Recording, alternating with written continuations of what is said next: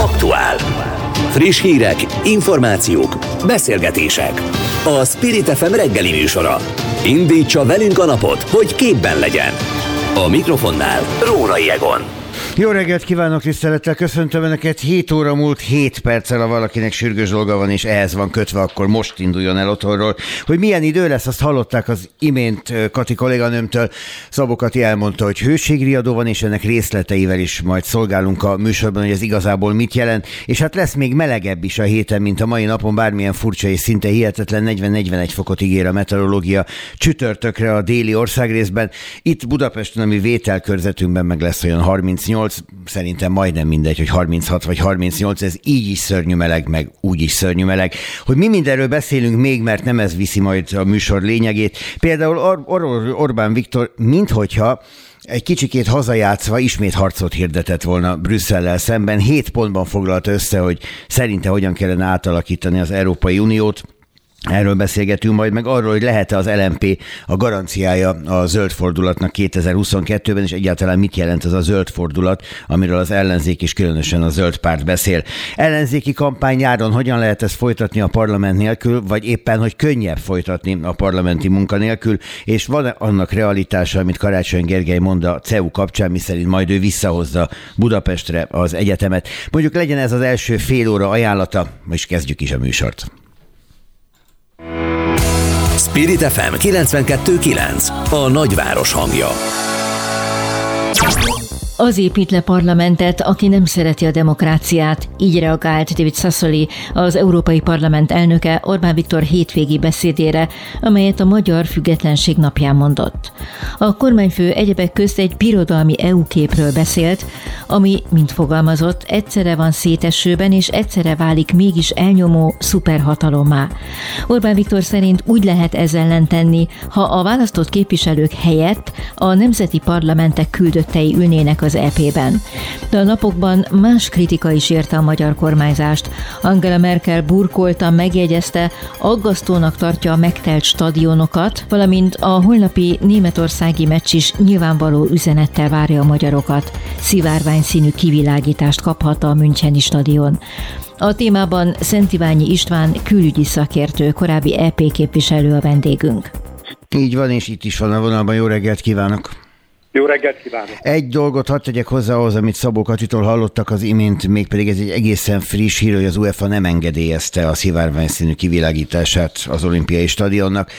Így aztán az a hagyományos, a nemzetek színeit jelképező kivilágítást fog kapni, és majd a meleg büszkeség napjára, így szól a hír, fogják kivilágítani a szivárvány színeivel a stadiont.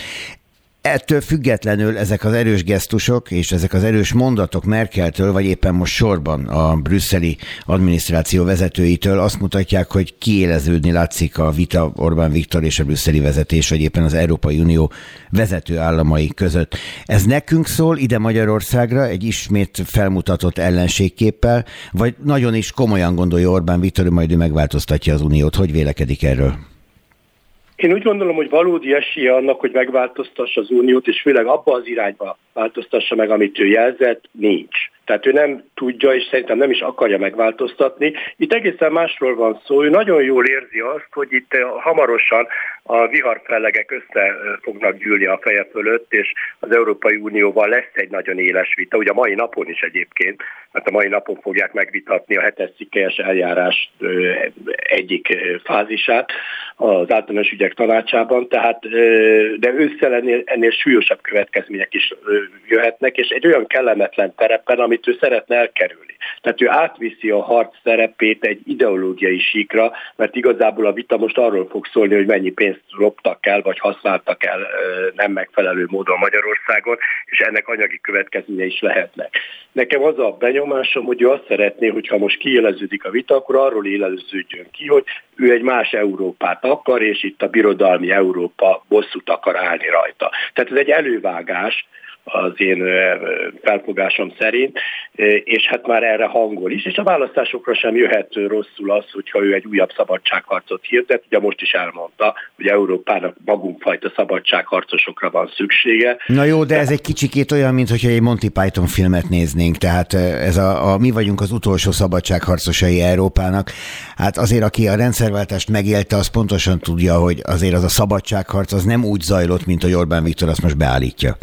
Természetesen. Hát itt ez tele volt nagyot mondással és elképesztő állításokat. Azt, hogy mi megnyertük a hidegháborút, hát ezt mi nyertük meg, meg mi győztük le a kommunizmus. Szóval az egész tele volt olyan dolgokkal, amik, amik nem állják meg a magukban a helyét, de hát ő most már az utóbbi időben rendszeresen tesz ilyen állításokat. Nem lehet tudni, hogy ez azért van, mert teljesen elvesztette a valóságérzékelést, pedig azért van, mert úgy gondolja, hogy ez egy jó kommunikációs eszköz, és bizonyára a saját hívei között vannak, akiknek ez tetszik. Tehát úgy gondolják, hogy igen, ez a büszkesége, így kell beszélni. De hát sajnos ez szül máshol, akár Magyarországon is azok között, akik egy kicsit tájékozottabbak az ügyben, meg hát külföldön ez, ez inkább szánalmat és nevetséget vált ki. Ön volt meg pár hát... évvel ezelőtt, bocsánat, és az előző Igen. évtized elején, tehát nem annyira nagyon régen Orbán Viktor nagykövete, hogyha szabad így fogalmazni. Akkor érzékelhető volt ez az éles szembefordulás az Európai Unióval, amikor ön képviselte Magyarországot egy uniós tagállamban?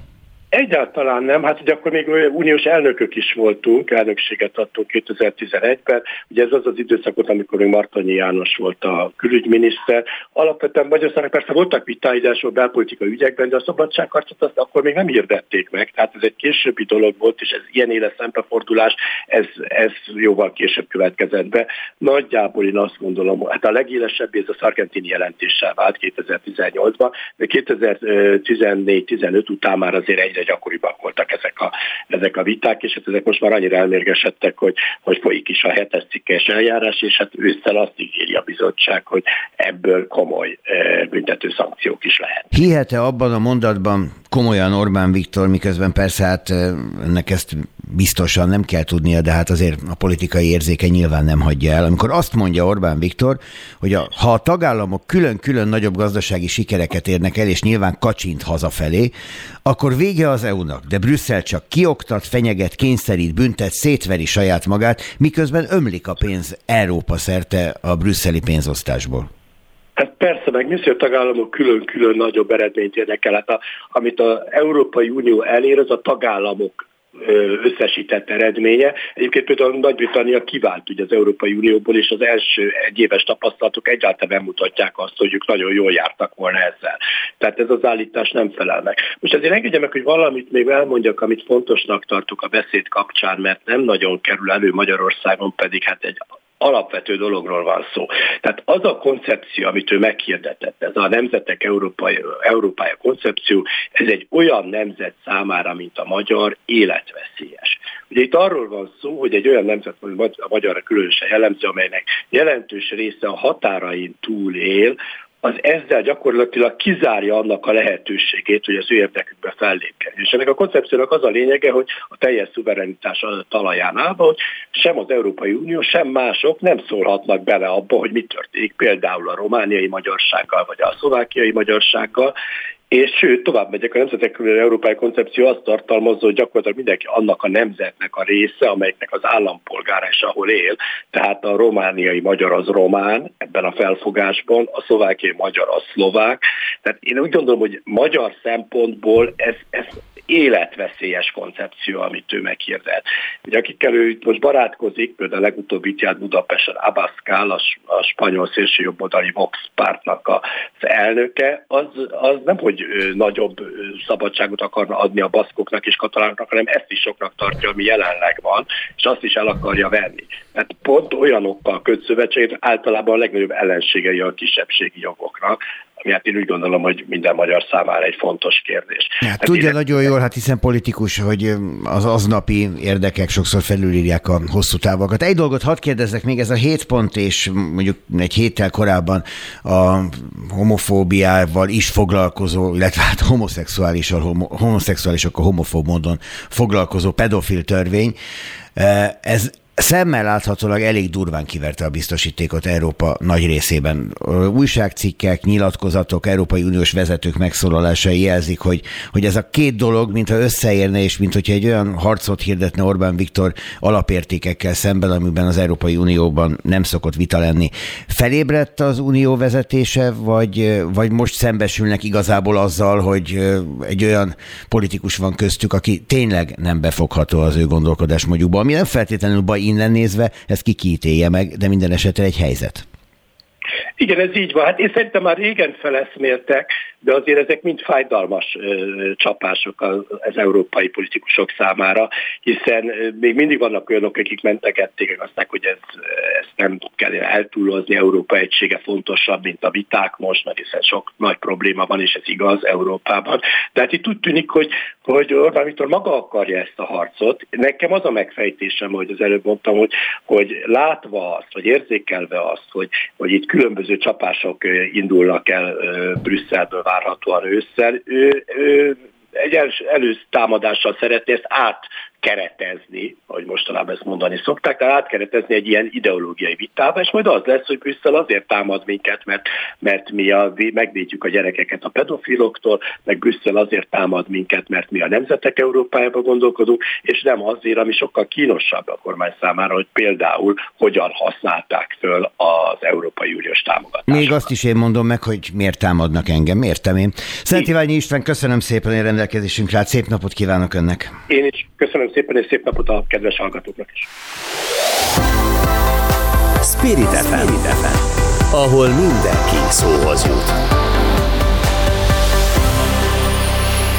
Az LNP társelnökével folytatjuk. Smuk Erzsébettel jó reggelt kívánok! Jó reggelt kívánok! Azt mondja, hogy az LNP a, a garancia a zöld fordulatra 2022-ben, hogy ez két dolgot feltételez, az LNP ott lesz a következő parlamentben, és a következő parlament többségét a mai ellenzék adja. E, mindkét dologhoz fűzzön egy-egy mondatot, kérem. Mi bizonyítja, vagy mi ad önbizalmat ehhez? Az LNP a kezdetektől fogva részt vesz a hatpárti együttműködésben, e, és e, részt vettünk a közös minimumprogram kidolgozásában is. A hat párt eh, között van egy megegyezés, hogy mindegyik résztvevőnek lesz önálló frakciója. Én azt gondolom, hogy ebből egyenesen következik, hogy az LMP is ott lesz önállóan, önálló frakcióval 2022 után. A másik pedig most már számomra nem kétséges, hogy az embereknek, tehát egyre nagyobb része kormányváltást akar, járom az országot, járom a választókörzetemet, és azt tapasztalom, hogy most már az embereknél is átütötte azt az inger küszöböt, hogy változtatni kell. Az utóbbi időszakban nagyon súlyos dolgokat követett el a Fidesz kormány. A választók körzetéről még majd úgyis váltunk egy-két szót, remélem lesz rá időnk. Az LNP a garancia a zöld fordulatra 2022-ben mondta egy sajtótájékoztatón. Mit jelent a zöld fordulat? Mire gondoljon a választó ilyenkor? Hogy nem folytatható ugyanúgy, ahogy eddig csináltuk, ahogyan eddig tettük, radikális változtatásra lesz szükség a gazdaságpolitikában, a társadalompolitikában és a környezetpolitikában is, és a politikák nem mehetnek úgy tovább, hogy felállítanak egy prioritást, mint hogy eddig történt, hogy akkor a gazdasági növekedés a cél, majd ennek a hasznából megoldjuk a, a társadalmi, szociális problémákat, és akkor ami még marad, akkor majd a, az elkövetett környezeti problémákat is kiküszöböljük. Gondoljunk csak arra, hogy a levegőszennyezettség az nőtt, széndiokszid kibocsátás 2018-ban a világon csúcsot döntött, ez nem folytatható így tovább, tudomásul kell venni azt, hogy a környezet az korlátossá vált, túlhasználtuk a Földet, most ma már majdnem két bolygónyi erőforrást használunk el, ennek vége, nem megy így tovább, és ennek visszahatása van a gazdaságra, és természetesen a társadalom politikára is, mert ezek a kérdések összefüggnek, ha ez így megy tovább, akkor egyre jobban fog mélyülni a szakadék egyébként a társadalomban is, tehát egyre több szegény lesz, egyre kevesebb gazdag, és egyre súlyosabbak lesznek a környezeti terhelések. Gondoljunk például csak arra, ugye ön a Velencei tó környezetében, közelében lakik, látjuk azt, hogy mekkora halpusztulás van, és ez, ez összefügg azzal, milyen a, az éghajlat. Ma, mára talán 38 fokot jeleztek előre, hogy 38 fokos. Hát és tegnap délután 29 fokos volt a Velencei tó, ha már itt tartunk, tehát azért az hajmeresztő. Majdnem egy fürdőkád. De egyébként ki is betonozták körbe, hogyha így is, úgy is olyan most, mint egy Na, teknő. De akkor ez is egy emberi cselekvésnek azért hát, hogy nem. következménye. Vagy legalábbis hát részben igen, miközben azt mondják, hogy a Velencei tó többször kiszáradt a történelem során, amikor pedig nem avatkoztunk bele, úgyhogy ezt én itt nem fogom tudni megítélni, viszont a kérdésem az az, hogyha hallgat minket valaki, és hallja önt, és hallja azt, hogy hogyan változnak a, a szociális viszonyok, akár a zöld politika által, tudna erre egy példát hozni, hogyha önök kerülnek hatalomra, és önök mondják meg, hogy milyen lesz a környezetvédelem Magyarországon, hogyan gondolkozunk a zöld politikáról Magyarországon, a egyének életében ez milyen változást hoz? Tehát m- mm, például nézzük az energiahasználatot. Tehát ma, ma a háztartások és a közlekedés az a kibocsátások, szindioxid kibocsátásoknak a 60%-át adja. Magyarország hiába, ha világviszonylatban nézzük, kicsivel járul hozzá a széndiokszid kibocsátáshoz, de hozzájárul, ezt is csökkenteni kell. Mi azt javasoljuk, és ebben az ellenzéki pártok is egyetértenek, hogy kezdjük el például a lakóházaknak a, a szigetelését, kezdjük el a, a fűtés rendszereknek a korszerűsítését. És ez adnának támogatást? Igen, tehát mi eddig azt javasoltuk, hogy legalább évente 300 milliárd forintot fordítsunk erre. Egyébként korábban erre lett volna pénz az Európai Uniótól, de akkor a kormány meggondolta, gondolta magát, és akkor más célra csoportosított át. Tehát például ez egy nagyon komoly, tehát környezeti vonatkozás, csökken a széndiokszid kibocsátás, de nem csak erről szól a dolog, hanem arról is szól a dolog, hogyha ezt megvalósítjuk, akkor egy csomó munkahelyet fogunk eh, létesíteni az országban, de hát nyilván ez a mostani kormánynak nem érdeke, mert ugye az építőipar az egy nagy, nagy hatalmas egység, ehhez viszont sok kicsi kellene, decentralizált, aminek nem annyira lehet a pénzeket ugye magánzsebekbe elfolyatni. Mondta, hogy a saját körzetében is úgy érzékelő kormány kormányváltást akarnak, ez Nagykáta és, és térsége. Abban a körzetben kormányváltást akarnak, mert Orbán Viktor hatalmából van elegük, vagy kormányváltást akarnak például azért, mert az ő politikusok, Smuk Erzsébet egy zöld politikus, és értik a környezeti problémákat? Hát hazudnék, hogyha ha azt mondanám, hogy csak az utóbbi oka, mind a kettőnek szerepe van.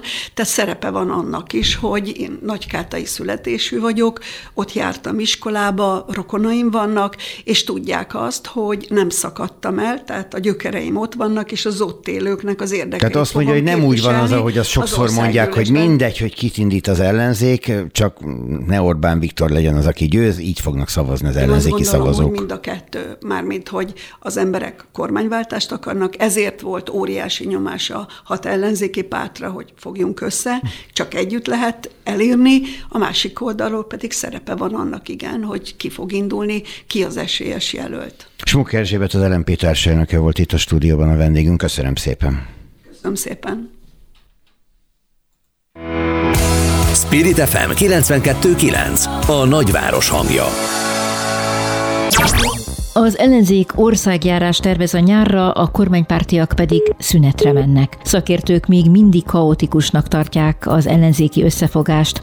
Közben Karácsony Gergely jóvátételi programot hirdetett, amelyben egyebek közt visszahozná Magyarországra a Közép-Európai Egyetemet is. Lakner Zoltán politológust kérdezzük. Jó reggelt kívánok! Szervusz Zoli!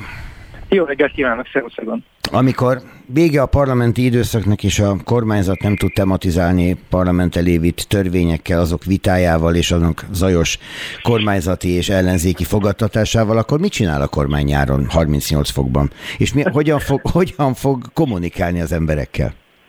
Hát azért annyira nem aggódom miattuk, részben ugye meghirdettek egy nemzeti konzultációt, aminek majd a fővezető kampányát, meg az eredményeit tudják majd reklámozni. Biztos, hogy a Magyarországon lévén a foci és Kínál majd különféle kommunikációs lehetőségeket, olimpia is lesz, tehát ezzel kapcsolatosan a kormány különféle nemzet összetartozó üzeneteit majd, vagy nemzetet összetartó üzeneteit majd el lehet mondani, úgyhogy szerintem a kormány át fogja ezt vészelni. És az ellenzék, amelyik ugye nagyon harcosan tudott megnyilvánulni jó néhány kormányzati döntés vagy parlamenti szavazás kapcsán, e, egy kicsikét így légüles térbe kerül, illetve nagy országjárás hirdetnek a pártok.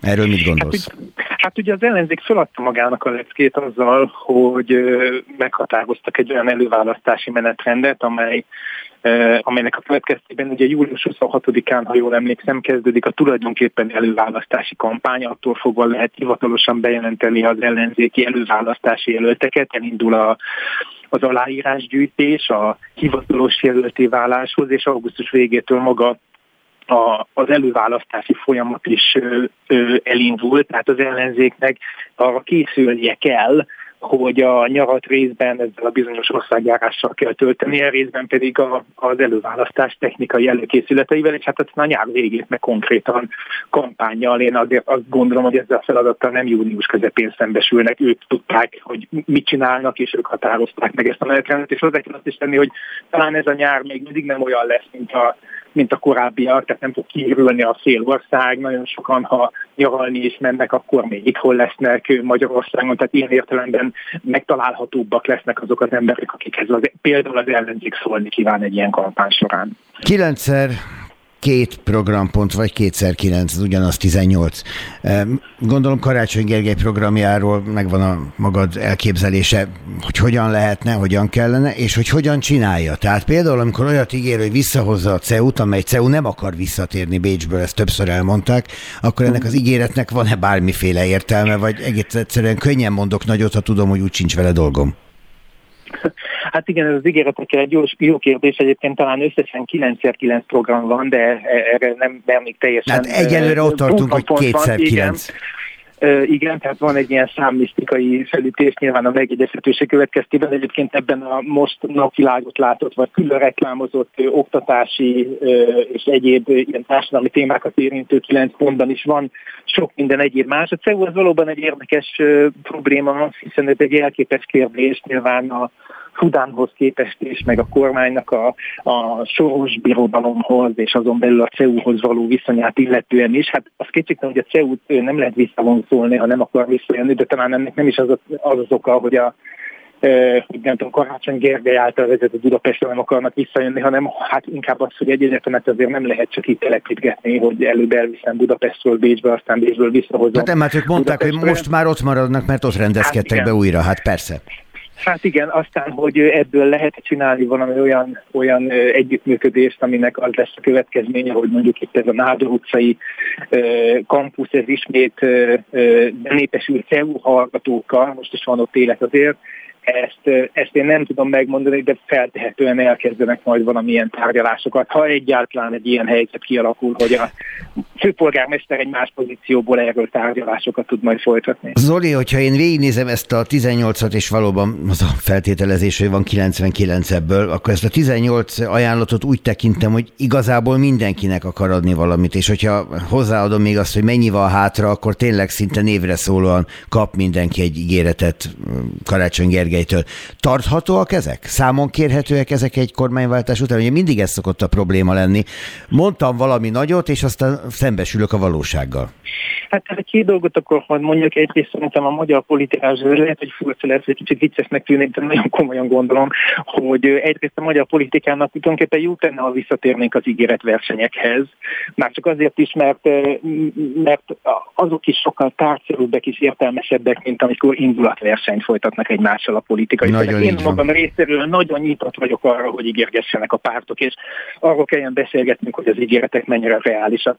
A másik, hogy ez egy vállaltam baloldali program, és azt gondolom, hogy ahogy a Magyarországon ma állnak az egyenlőtlenségek, a vagyoni egyenlőtlenségek, az iskolázottsági lehetőségek egyenlőtlenségei, az egészségi állapotbeli egyenlőtlenségek, ezekkel kapcsolatosan egy egyenlőtlenség csökkentő program, amely sok társadalmi csoportot elér, az szerintem nagyon is reális, és ráadásul annyi, annyi furcsaság történt az elmúlt 10-11 évben a az állami újraelosztást illetően, hogyha csak néhány dologhoz hozzányúlnak, akkor ott keletkezik annyi forrás, amiből mondjuk lehet csinálni egy igazságosabb adórendszert, vagy meglepően kevés pénzből lehet családi pótlékot emelni például, vagy meghosszabbítani a munkanélküli ellátást. Tehát ezek, bocsánat, hogy ezt mondom, ezek fillérek ahhoz képest, amennyiben néhány kiemelt klientúra közbeszerzés kerül. Zoli, ezt a következő hetekben, hónapokban szerintem bőven folytathatjuk, és tesszük is majd. Lakner Zoltán, köszönöm szépen. Köszönöm szépen én. Szervusz, kellemes napot. Szervusz, minden jót. Aktuál. Friss hírek, információk, beszélgetések. A Spirit FM reggeli műsora. Indítsa velünk a napot, hogy képben legyen. A mikrofonnál Rórai Egon. Jó reggelt, 7 óra 34 perc a pontos idő, június 22-e kedv van a Paulák és a Paulinák névnapja, és most Budapesten és térségében 22-27 fok között van a hőmérséklet, ez már most is nyári meleg, és most kezdődik a nap igazából. Itt van a vonalban velünk Arató Gergely, a Demokratikus Koalíció frakcióvezető helyettese, oktatási szakpolitikusa. Jó reggelt kívánok! Jó reggelt kívánok! Arról beszél, hogy drámaian alacsony a pedagógusok fizetése, a kormány arról beszél, hogy ilyen jó dolguk a pedagógusoknak a büdös életben soha nem volt. Hogyan lehet ez a kettőség valóság érzékelésként jelen az életünkben? Hát nehéz, nehéz megmondani, hogy milyen tényekre tudja alapozni a kormány az állításait, de szerintem két dolgot érdemes megnézni. Az egyik azok maguk a számok. Amiről én beszéltem, az egy OECD felmérés, tehát a világ legfejlettebb országait hasonlítják össze minden évben egy oktatási felmérésben, aminek tegnap között egy újság az adatait, amelyik szerint a Magyarországon a középiskolai oktatók, tanárok bére az a Diplomás bérek 70%-a csupán. bérek 70%-a. Ugye nem önt kergeti a kutya? Mondta, hogy kutyaugatást nem, hallottam. Nem, nem, nem, itt csak ezek a kutyák éppen jó reggelt kívánnak Na jó akkor. Megijedtem egy picit, de akkor, akkor rendben van minden. Helyes, szóval... Helyesek, de hangosak. Helyesek, de hangosak, jó reggelt a kutyáknak is. Szóval úgy van ez, hogy a 70%-át keresik meg a középiskolai tanárok a diplomás bérnek, miközben mindannyian diplomások.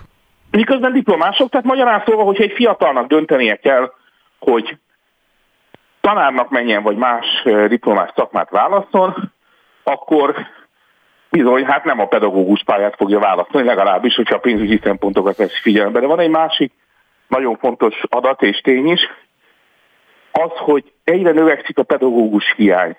Tehát ilyenek következménye van. Tehát a viszonylag rossz béreknek az a következménye, hogy a pedagógus pályát egyre kevesebb fiatal választja, vagy aki választja, az is gyorsan elhagyja. Itt van a tegnapi napnak a híre, hogy drámai a természettudományos tanár hiány, ezen belül a kémia tanár hiány, ez nekem különösen fájó, mert én is kémia tanár vagyok eredentően. Látja, pálya elhagyó. Így. Én is egy pálya elhagyó vagyok. Szóval, hogy azt kell mondanom, hogy sajnos, sajnos a természettudományos oktatás nagyon komoly veszélyben van már amiatt, hogy nem áll rendelkezésre megfelelő mennyiségű kémia tanár, fizika tanár, biológia tanár, ez az egész oktatást veszélyezteti, és például a természettudományos oktatás az gazdasági szempontból is egy kulcskérdés, hiszen meghatározza azt, hogy lesznek-e az iparnak szakemberei, ha tetszik, meg lesznek a jövő Karikó Katalinjai. Képviselő úr, nagyon, nagyon könnyű azt válaszolni, hogy egy kormányváltás után lesz béremelés, ha lesz béremelés, akkor mindenki pedagógus akar lenni, mert egyrészt nyilván nem, másrészt nyilván ez egy folyamat, ahol egy visszafordulást követően hosszú évek, hanem évtizedek kellenek ahhoz, hogy mondjuk egy kémikus ne a laborban akarjon kutatni, hanem az osztályteremben tanítani. Ez így van, de csak ez egy megoldás van. Azt látjuk, hogy azokban az országokban, amiket igazi sikertörténetként szoktak az oktatásban emlegetni, például ugye Finnországban, vagy Észtországban, akik nagyon gyorsan átvették a finn modellt, és egy szovjet típusú, nem különösebben jó minőségű oktatási rendszerből létrehoztak, persze nem egy év alatt, hanem 20 év alatt egy nagyon sikeres oktatási rendszer. Ott ennek az egyik titka az, hogy a pedagógus béreket olyan szintre emelték, hogy ezek valóban vonzóak legyenek, és hozzáteszem, minden pedagógus bér rossz, de a pályakezdők bére ezen belül különösen probléma. Ugye az a rendszer, amelyik ezzel a mm, sávos pedagógus bértáblával tudni, a különböző osztályokkal állapítja meg a pedagógusok bérét, annak az a következménye, hogy a pályakezdőknek különösen nagy a bérhátránya, ami hát persze a legrosszabb, mert ugye azt jelenti, hogy pont a legkritikusabb években keresnek a legkevesebbet a tanárok. És hozzáteszem, most a középiskolai tanárokról beszéltünk, a tanítók vagy az övők óvópedagógusok bérhátránya az még nagyobb. Azzal kezdtük, hogy van egy kétfélének látszó valóságérzékelés az ellenzék és a kormány oldalán a pedagógusok helyzetét tekintve. A kormány ugye mindig arról beszél, hogy életpályamodell, és hogy azt ők bevezették, és innentől kezdve rendezett a pedagógusok sorsa. Önök az életpályamodell rendszerét például abban a formában, ahogy azt a kormány bevezette, eltörölnék? Az életpályamodell bevezették, akkor avval valóban járt egy egyszeri béremelés, ami egyébként többé-kevésbé csak azt pótolta, amit az azt megelőző években elmulasztottak, hiszen 2010 után nem emelték a pedagógus béreket sem más közalkalmazási területekhez hasonlóan. De amikor a pedagógus modellt bevezették, akkor az volt az egyik legfontosabb ígéret, hogy ez nem egy egyszeri béremelés lesz, hanem a minimálbérhez képest folyamatosan emelik majd a pedagógusok béreket is, tehát azzal azonos mértékben, hogy megőrizzék az értéket. Na, ez pontosan egy évig működött ez a rendszer, és egy év múlva kiszedték a törvényből, amikor először bért kellett volna emelni. Tehát az a probléma, hogy egy egyszeri béremelés nem oldja meg a problémákat, és az a típusú biztonság hiányzik ma a bérrendszerből, hogy egyébként tudhat, tud, minden pedagógus tudja azt, hogy a bérével mi fog történni jövőre, meg két év múlva, meg három év múlva. Ezen kívül a életpálya modell tele van egy sor teljesen fölösleges bürokratikus előírással. Mostani kedvenc volt, egyik kedvenc volt kollégámnak a példája, hogy neki ahhoz, hogy 30 valahány évi gyakorlat után egy elfogadható bért kapjon, ahhoz neki kutatótanárnak kell lenni, ami nem probléma, mert ő szívesen kutat, csak hát éppen egy külföldi utazásra járó kutatást azt nem tudta a koronavírus járvány idején elvégezni. Ezért most el fogja veszteni a kutatótanári státuszát. Szóval tele van ilyen teljesen abszurd elemekkel ez a rendszer. Ezért miközben nyilván a béreket nem szabad csökkenteni, sőt egy kiszámítható bértáblát kell létrehozni, az életpálya modellt ebben a bürokratikus formában nem érdemes fenntartani. Arató Gergely, a Demokratikus Koalíció országgyűlési képviselője. Köszönöm szépen, hogy a rendelkezésünkre állt. Kellemes napot. Én is köszönöm.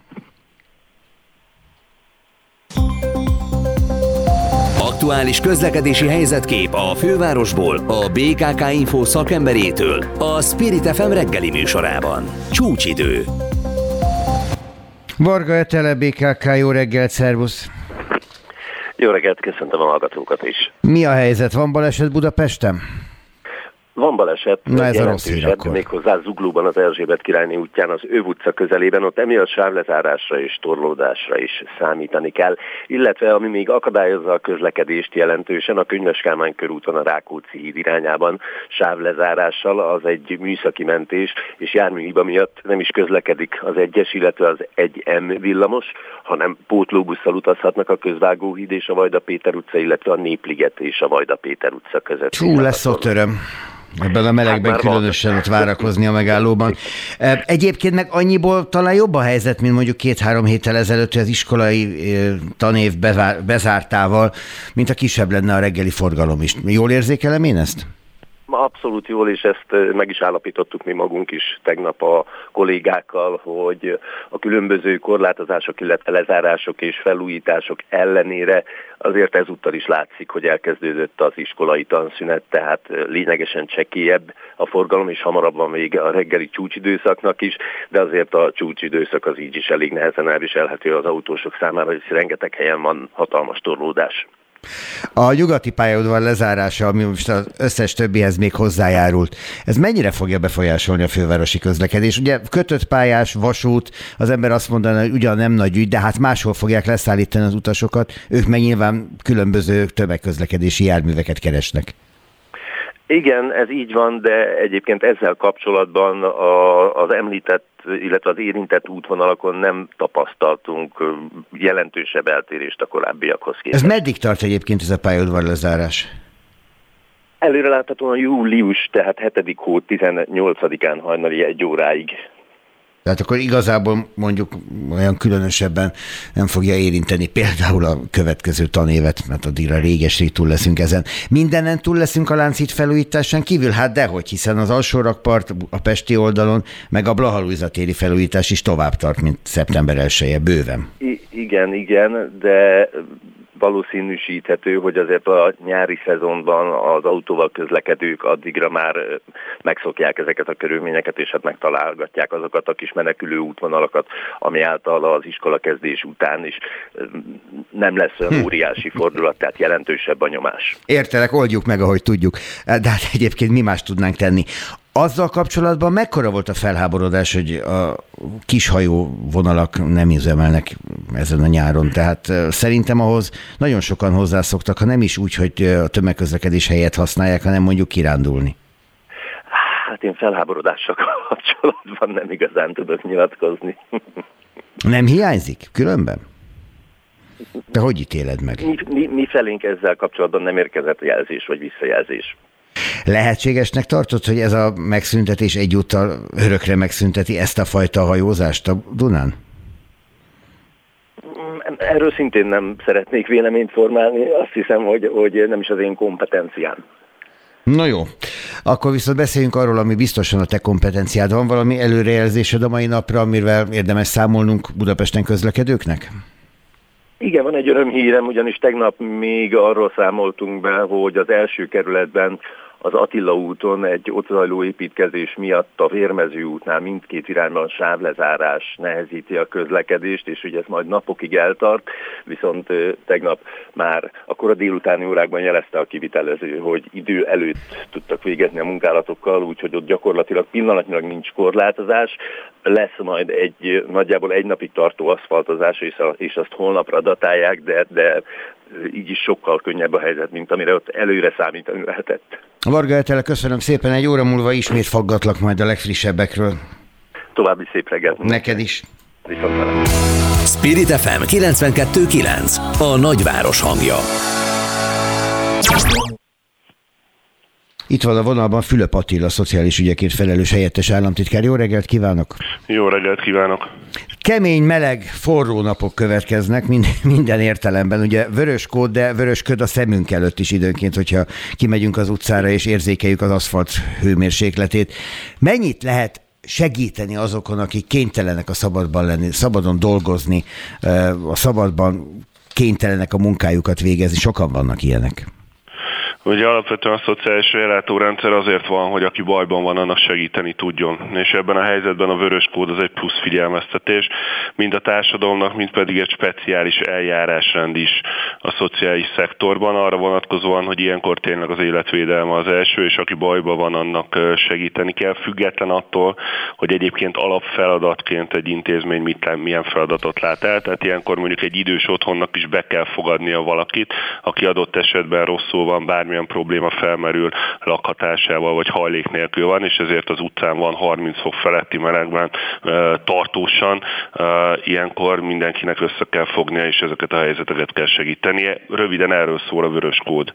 Azoknak az intézményeknek, amelyekre a minisztériumnak közvetlen ráhatása van, adtak külön egyenkénti feladat meghatározást, hogy kinek mit kell végeznie? Ezt nem kell megtenni, mert ezt az intézmények maguk is meg tudják tenni. Ráadásul Magyarországon a szociális szektor az egy összetett szektor, ott nem csak az állam tart fönn szociális intézményeket, ez így helyes, ez nem egy állami monopólium, hanem az állam, az önkormányzatok, civil szervezetek és egyházak jelentős számban tartanak fenn. Úgyhogy ilyenkor van egy általános szabály, egy általános szakmai iránymutatás, ami azt mondja, hogy alapvetően a vörös kód, amely hajlék nélküli honfitársaink biztonságára van kitalálva, vagy extrém melegben, vagy rendkívüli hidegben.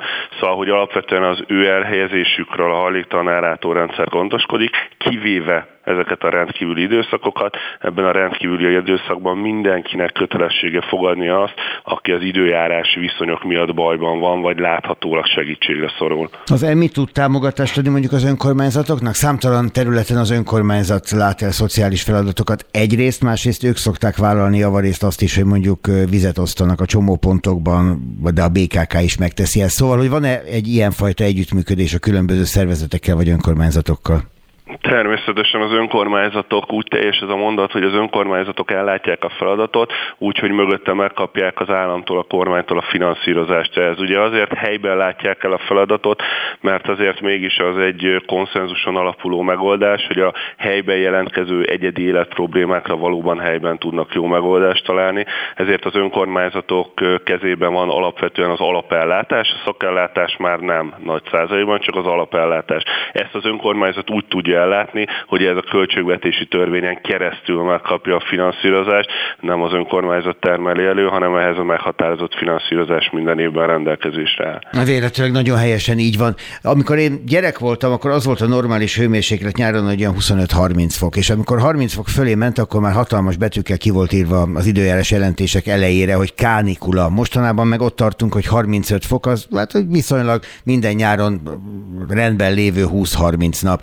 Az ellátórendszernek kell erre készülnie, vagy kell másképp gondolkoznia a nyárról és a szintén egészen furcsan alakuló térről?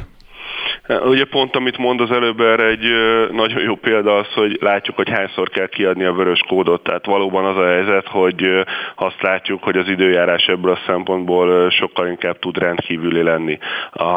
Az ellátórendszer szempontjából a felkészültséget, illetve magát a segítőkészség az minden nap rendelkezésre áll, de az, hogy van rendkívüli helyzet, az ebbe az, ez a vörös kód tudja garantálni. Ugye az fontos, hogy ez nem egyéni döntés, nem szubjektív döntés, hogy ezt elrendeli egyébként az emmi, az emmi minisztere, hanem rögzített tényeken alapul, amikor húzamosabb ideig megharadja a 27 fokot a napi középhőmérséklet, és egyébként a meteorológiai szolgálat kiadott már másodfokú jelzést. Ez hogy hőségriasztás. Ez ugye megtörtént, ezek az események bekövetkeztek. Mi azt látjuk egyébként, hogy itt az utcai szociális munkások, a nappali ellátók, akiknek ilyenkor ott kell lenni, és nappal vigyázni kell a területeket, az utcákat és az embereket, ők teszik a dolgokat, nyilvánvalóan melegben, akkor meleg van, de ezt meg fogják tenni. Hát melegben meleg van, ez kétségtelen. Államtitkár úr, köszönöm szépen, hogy a rendelkezésünkre állt. Fülöp Attilát hallották, a szociális ügyekért felelős helyettes államtitkár. Azt kívánom önnek is, minden munkatársának, meg mindannyiunknak, hogy hőguta nélkül bírjuk a következő napokat, lehetőleg hűs szobákban, amennyire ez megoldható. Köszönöm szépen. Szívesen. Spirit FM 92.9 a nagyváros hangja. Romániába mennek Pfizer vakcináért a kínai vakcinával oltott magyarok. Magyarországon nincs hivatalos protokoll arról, hogy ha valakinek két oltás után sem alakul ki a koronavírussal szembeni védettség, kaphat-e harmadik oltást. Itthon már voltak olyan házi orvosok, akik a szabályozás hiányában is beadták az úgynevezett boosteroltást. Részi Evis Julianna virológus van a vonalban. Jó reggelt kívánok! Jó reggelt! Egyáltalán szabálytalan az, hogyha egy házi orvos saját maga úgy dönt, hogy hát akkor ő beadja ezt a harmadikat? Hát én nem gondolom, szerintem az orvosnak joga van önálló döntésre, hogy beadja, vagy nem adja. És minek alapján tudhat dönteni? Mert hogy azon is vita van, hogy igazából mik azok az egészségügyi adatok, amelyek azt bizonyítják, hogy valaki jól van oltva, tehát az, az oltóanyag hat a szervezetében, vagy pedig nem. Hát erre nincs szabályozás, hogy mi alapján döntsön egy orvos. Tehát a legjobb, az orvosnak a legjobb tudása alapján kell döntenie de hogyha egy orvos immunológiailag edukált, akkor jól tudja, hogy egy harmadik boosteroltás az, az megerősítheti az immunválaszt, és semmilyen káros hatása nincs. Igen, erről Tehát nem én... szoktunk beszélni. Milyen fontos, amit mond, hogy ártani nem lehet vele, csak használni? Így van. Ez egy nagyon fontos szempont, mert ugye azon vitatkozunk, hogy kell-e, szabad-e, lehet-e. Egyáltalán mi bizonyítja, hogy, hogy szükség van erre, ugye a Sinopharmal oltottak nagy tömege mondja azt, hogy neki nincsen ellen a szervezetében, de arról nem beszéltünk, hogy hát mi van akkor, hogyha kap egy harmadikat. Ezek szerint semmi, csak pozitív hatás? Így van. Ez érdekes, ezt miért nem hangsúlyozza a politika például, vagy nem az egészségügy? Kérdezte először, szerintem most tette fel először ezt a kérdést egy immunológusnak. Tehát mi nagyon jól tudjuk, immunológiai alapismeret, hogy két oltás kell általában, hogy kialakuljon egy bizonyos védettség. De hogyha három hónap múlva adunk egy úgynevezett boosteroltást, akkor ugye megint emlékezik a szervezet az oltásokra, és még nagyobb védettség alakul ki. Tehát ugyanez az immunológiai folyamat van azoknál az embereknél, akik megfertőzöttek, ugye lecseng egy kicsit az immunválaszuk, és utána kapnak, megkapják megint az oltást. Tehát semmilyen káros hatása nincsenek. Abból a szempontból sincs, hogy miért kaptam korábban. Ugye nagyon sokan attól tartanak, hogy nem csak a kínai oltóanyag, hanem vizsgálat nélkül megállapítva, tehát érzésből megállapítva, bármelyik lehet mindenfajta védettségi bizonyíték nélkül a szervezetében kaphat rá bármilyen oltást? Mi beszélgettünk két héttel ezelőtt arról, hogy azért az nem mindegy, hogy mit mivel keverünk. Igen. Ö, először is ö, vizsgálat. Mit jelent a vizsgálat? Tehát az, hogy ö, megvizsgáltatja az ember ezt az egyszerű antitest vizsgálatot, az semmit nem, nem jelent. Tehát kétfajta védettség van. Egyik a neutralizáló antitest, amit nagyon kevés helyen mérnek, a másik pedig a T-sejt választ, amit gyakorlatilag sehol sem mérnek. Tehát, tehát én azt gondolom, Ezt hogy ugye azért jó, amit mond, mert ezt a T-sejtest szokták mondani mindig mencsvárként, hogy na de az biztosan rendben van. Hát persze, mert azt nem mérik. Hogy ne. Tehát először is ö, ö, gyakorlatilag kijött az a tanulmány, mikor összehasonlították a vakcinákat, hogy melyik a, melyikek a leghatásosabbak. Itt vannak a, a leghatásosabb a Moderna, a Pfizer és az orosz, a Sputnik vakcina. Ez a három a leghatásosabb ö, vakcina.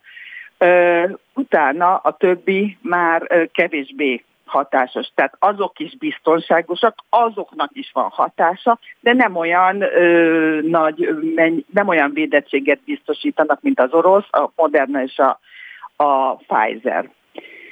Merkeli professzor a, a kormányzat egyik megmondó embere egészségügyi, járványügyi kérdésekben. Ő azt mondta, hogy hát bátran méresse meg mindenki magán a különböző receptorok alapján a saját védettségét, és meg fog bizonyosodni róla, hogy van neki olyan. Na most ez az antitestmérés, ennek a, a ez, ez nem áll, egy, semmilyen arányban nem áll ez az antitest mennyisége, semmilyen arányban nem áll az antitest mennyisége a védettséggel, tehát ez, ez tudományosan ki van mutatva. Tehát én úgy gondolom, hogy három hónap múlva akik kaptak ö, vakcinát, nyugodtan nyugodtan beolthatják magukat egy booster vakcinával. Már ha kapnak. Ugye itt a friss hír, hogy jó néhányan Romániában keresnek megoldást. Az én kolléganőm azt mondja, hogy Szerbiában ugyanez a helyzet, jönnének a magyarok és oltakoznának. Egy harmadikat szeretnének kapni. Magyarországon mi lesz, ha valaki kap egy harmadikat ott kint, ezt el fogják ismerni oltásnak? Kell el, elismerni tulajdonképpen. Hát, hát a védettség igazolvány szempontjából, szempontjából fontos, mert egy idő után az le fog járni, miközben neki van egy újabb oltása. Hát én, én ebben nem tudok nyilatkozni, én csak immunológiaiak és virológiaiak tudok nyilatkozni. A vakcinaturizmusról mit gondol? Én úgy gondolom, hogy mindenki a saját hazájában meg tudja kapni itt Európán belül azt a vakcinát, amire szüksége van. Én úgy gondolom, hogy az orvos maga mérlegel, ez az én gondolatom, magának kell mérlegelni, hogy kit hogy vakcinál be, hány vakcinát ad. Ez az én gondolatom. Én nem gondolom, hogy el kell menni külföldre vakcináért. Elindult a vita a teltházas Puskás stadion kapcsán, Angela Merkel is megszólalt, nem mintha virológiai szakértő lenne, de hát mások sem azok, akiknek erről véleményük van, hogy 60 ezer embert összeengedni, még akkor is, hogyha van egy oltási igazolásuk, hát azért az eléggé kockázatos és felelőtlennek látszik. Akik ott vannak a stadionban, azt érzik, azt élik már, hogy szabadok végre, és mindenki biztonságban van, mert mindenki, aki körülötte van, szintén oltva van. Ön erről mit gondol? Semmilyen gyógyszer, semmilyen vakcina nem százszázalékos hatású. Tehát azt ne gondolja senki azt, hogy ha be vagyok vakcinálva kétszer vagy akár háromszor, akkor biztos, hogy meg vagyok védve mindentől. Ez egyáltalán nem biztos. Tehát ilyenkor, aki be van vakcinálva, az a valószínűségét csökkenti annak, hogy megbetegedhet. Megnézzük az a Egyesült Királyságban a helyzetet, ugye ott nagyon nagy a vakcinálás, nagyon sokan be vannak oltva, mégis jött az új indiai variáns, és emelkedik a fertőzöttségi ráta, és sajnos emelkedik a kórházban ápoltak betegek száma. Tehát ö, még egyszer hangsúlyozom, itt a vakcinálással a valószínűségét csökkentjük annak, hogy csökkentjük annak, hogy megbetegedjünk, vagy annak, hogy meghalljunk, de biztosra nem mehetünk. Liszijevic Juliannak köszönöm szépen, hogy ismét a rendelkezésünkre állt. Változatlanul és újra számítunk majd a szakértelmére. Kellemes napot önnek! Viszontlátásra! Mindjárt 8 óra, az azt jelenti, hogy mindjárt jönnek a hírek Szabó Katitól, itt a Spirit fm -en. Aktuál. Friss hírek, információk, beszélgetések. A Spirit FM reggeli műsora. Indítsa velünk a napot, hogy képben legyen.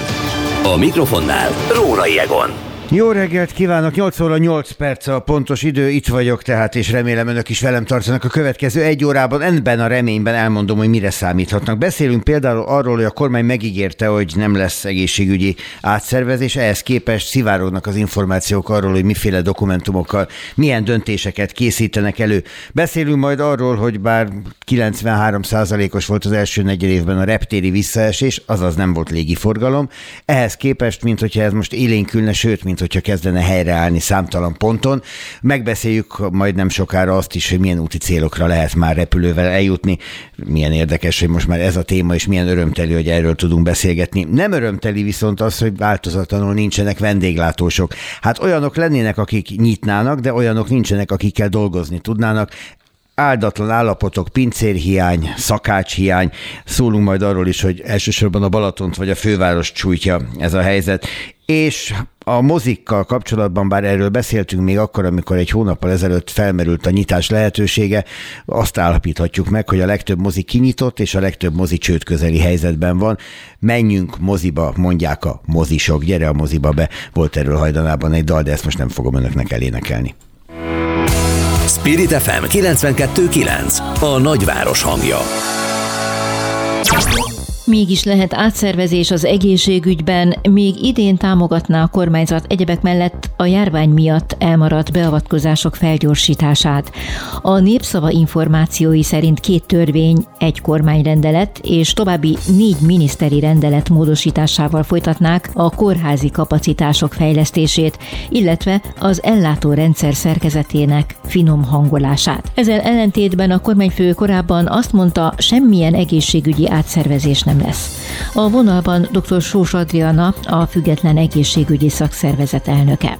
Lehet, hogy az egy régi reflex, hogyha az ember azt hallja a kormányzat valamelyik szereplőjétől, hogy nem, nem lesz semmi, és mondta ezt a miniszterelnök is, aztán mondta Gulyás Gergely is, akkor gyanakszik, hogy valami mégis lehet a háttérben, és lám csak a népszava szerint előkerült egy dokumentum, ami két törvény, egy kormányrendelet és négy miniszteri rendelet módosításáról szól. Lehet, hogy a részletekről már valamit tud dr. Sós Adrianna, a Független Egészségügyi Szakszervezet elnöke. Jó reggelt! Jó reggelt kívánok, üdvözlöm a hallgatókat. Hát a részletekről sajnos nem tudok semmit, mert semmiféle ilyen egyeztetés ebben a tárgykörben az elmúlt időszakban nem történt, de ettől függetlenül nyilván bizonyos fajta korszerűsítésre szükség lesz, már csak azért is, mert a humán erőforrás egy jó néhány helyen olyan szűkösen áll rendelkezésre, ami veszélyezteti ott a a gyógyításnak a fenntartását, Elnök asszony, tehát emiatt is Nagyon fontos, amit mond,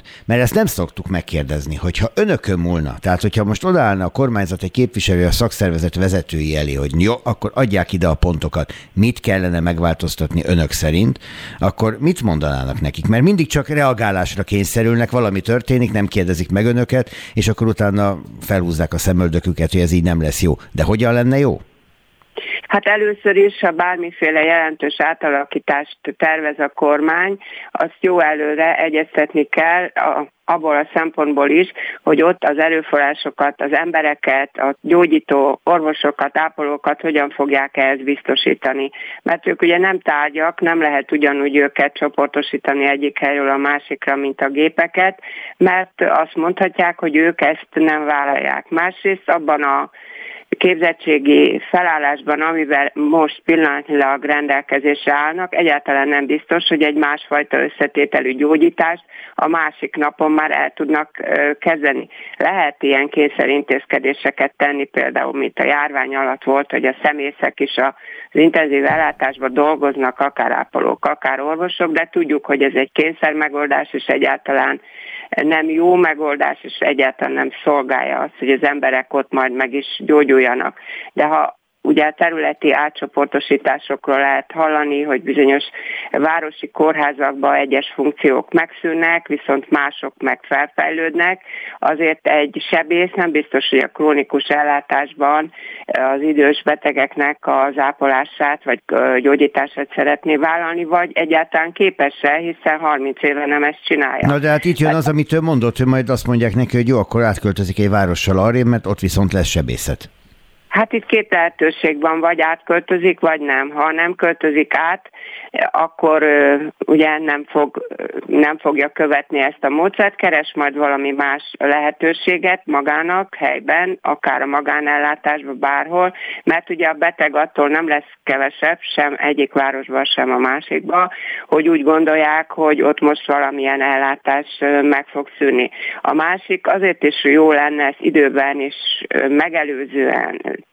intézkedni, vagy egyeztetni, hogy az embereknek legyen módja választani, hogy például választanak egy átképzési lehetőséget, amivel az új szakmai területen a többlettudást megszerzik, vagy kialakítják az életüket egy másik városban.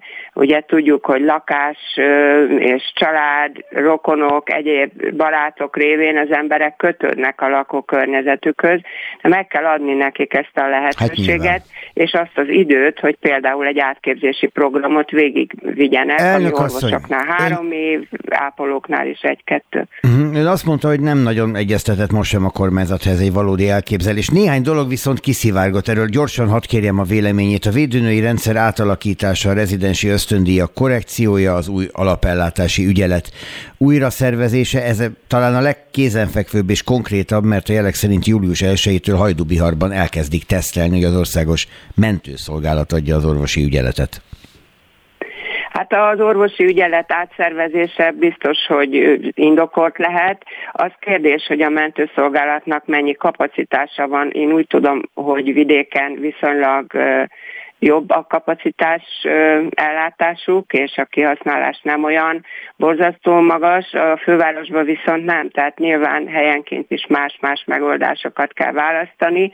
Az, hogy a, a rezidenseknek az ösztönzési rendszerét módosítják, az valószínűsítetően indokolt, hiszen az elmúlt napokban hallottunk arról, hogy miközben a, a vérek emelkedtek, egyéb területeken meg csökkentek a jövedelmek, és hát egyébként pedig azoknak a törvényeknek és kormányrendeleteknek a módosítása, amit itt hip-hop néhány ö, hét alatt ö, keresztülvittek egyeztetés nélkül, azoknak a módosítása nagyon sok szempontból indokolt, és ezekre mi is tettünk már javaslatokat, illetve hát a más szakszervezetek, az orvosi kamara is, hiszen ezek rendkívül sok ellentmondást hoztak létre, és egyáltalán nem biztosítják például azt, hogy a leginkább hiányterületeken több ember legyen, mint amennyi eddig volt, sőt, inkább az ellentétes hatást váltják ki.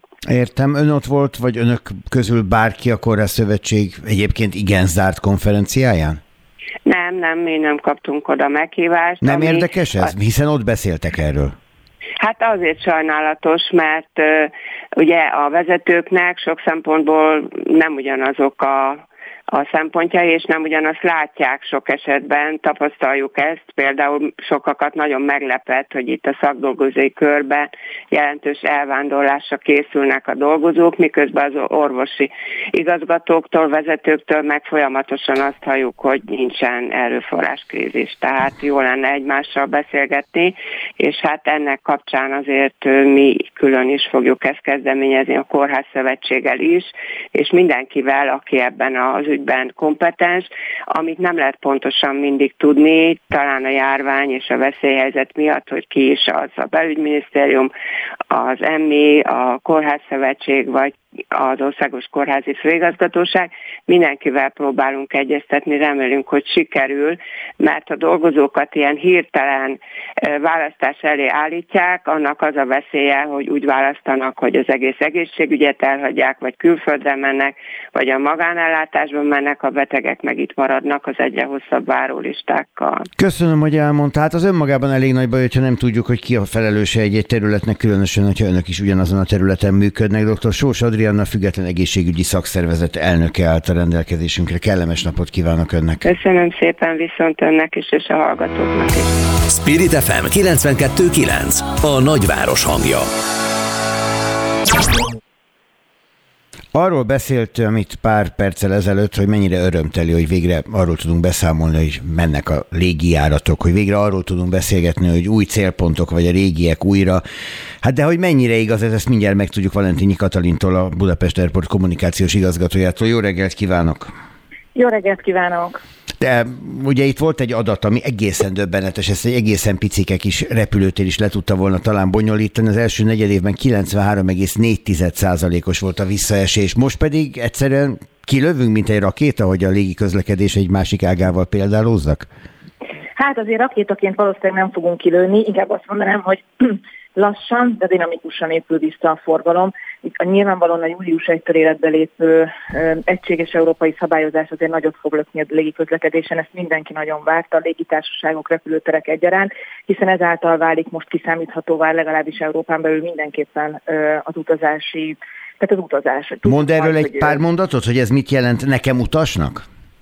Ugye ez azt jelenti, hogy tulajdonképpen aki megkapja ezt az európai úgynevezett zöld kártyát, annak vannak feltételei, hogy hogy lehet megkapni, és igazából ez az egyetlen feltétel, amivel be lehet utazni, hogy valaki ennek a kárty- ezzel a kártyával rendelkezzen. Tehát ugye nem az lesz, mint most, hogy különböző országok különböző szabályozásokkal fogadnak utasokat, van, aki PCR-tesztet kér, nem mindegy, hogy hány órán belül, van, aki védettségigazolványt kér, szóval, hogy az az egységesség fogja azt megteremteni, hogy sokkal kiszámíthatóbb lesz minden utasoknak is, és nyilván a légitársaságok is sokkal könnyebben tudnak kapacitásokat betenni. Ugye ezt eddig is betették, várva arra, hogy hát ha jön, jön, jön az egységes szabályozás, de amikor látták, hogy azért nem annyira egyszerű, nem változik, még nem jön, picit késik, akkor mondjuk előfordultak törlések, vagy inkább azt mondom, hogy kivették a menetrendből.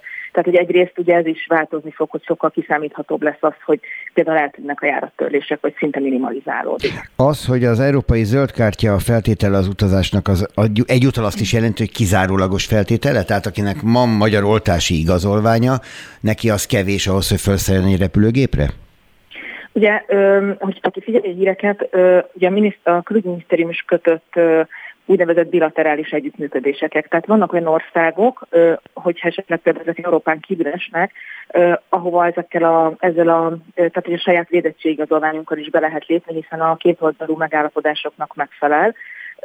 De egyébként igen, de itt a jogszabályokban annyira nem mennék bele, de tulajdonképpen ezzel az európai zöldkártyával lehet majd utazni, és tényleg az első kérdésére válaszolva, hogy mennyire lövünk majd ki, hát remélem, hogy egyre erőteljesebb lesz ez a növekedés.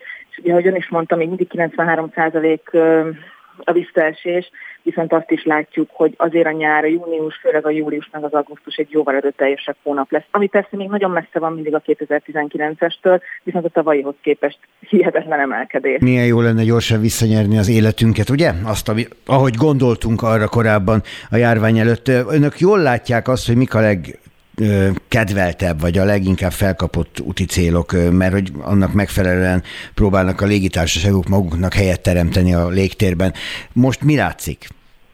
Hát igen, igazából a, ugye az európai célpontok közül folyamatosan Frankfurt, Amsterdam, London, tehát ez jó pár hónappal ezelőtt bár ugye ezek voltak a top destinációk most is, ami úgymond hosszú távú járat, hogy tengeren túli Dubai, és hát persze jönnek a nyaraló destinációk most, azok az úti célok, amik kimondottan nyaraló úti célok június, július, augusztusban, tehát most 89 úti célra lehet utazni, júliustól ez már 110-nél is több lesz, tehát mindenki teszi be főleg ezeket a nyaraló destinációkat, és egyébként itt is van azért jó hír, hogy például Görögországban, 11, Görögországban közvetlenül Budapestről 11 uticére lehet utazni, 11 görög szigetre soha ennyi korábban nem volt. Ugye egyébként az is, ez is annak köszönhető, amiről az előbb beszéltünk, hogy a Görögország-Magyarország között lévő bilaterális együttműködésnek köszönhetően, ugye két oldal együttműködésnek köszönhetően, hogy kölcsönösen elfogadjuk egymás igazolványát nyilván a légitársaságokba is tették a kapacitásokat. Hát persze, oda szabadon lehet utazni. Hát persze. Így van. van itt egy... Törökország egyébként. Még egy dolgot hadd hozzak szóba, mert van itt egy nem meglepő, de erről nem szoktunk beszélni típusú hír,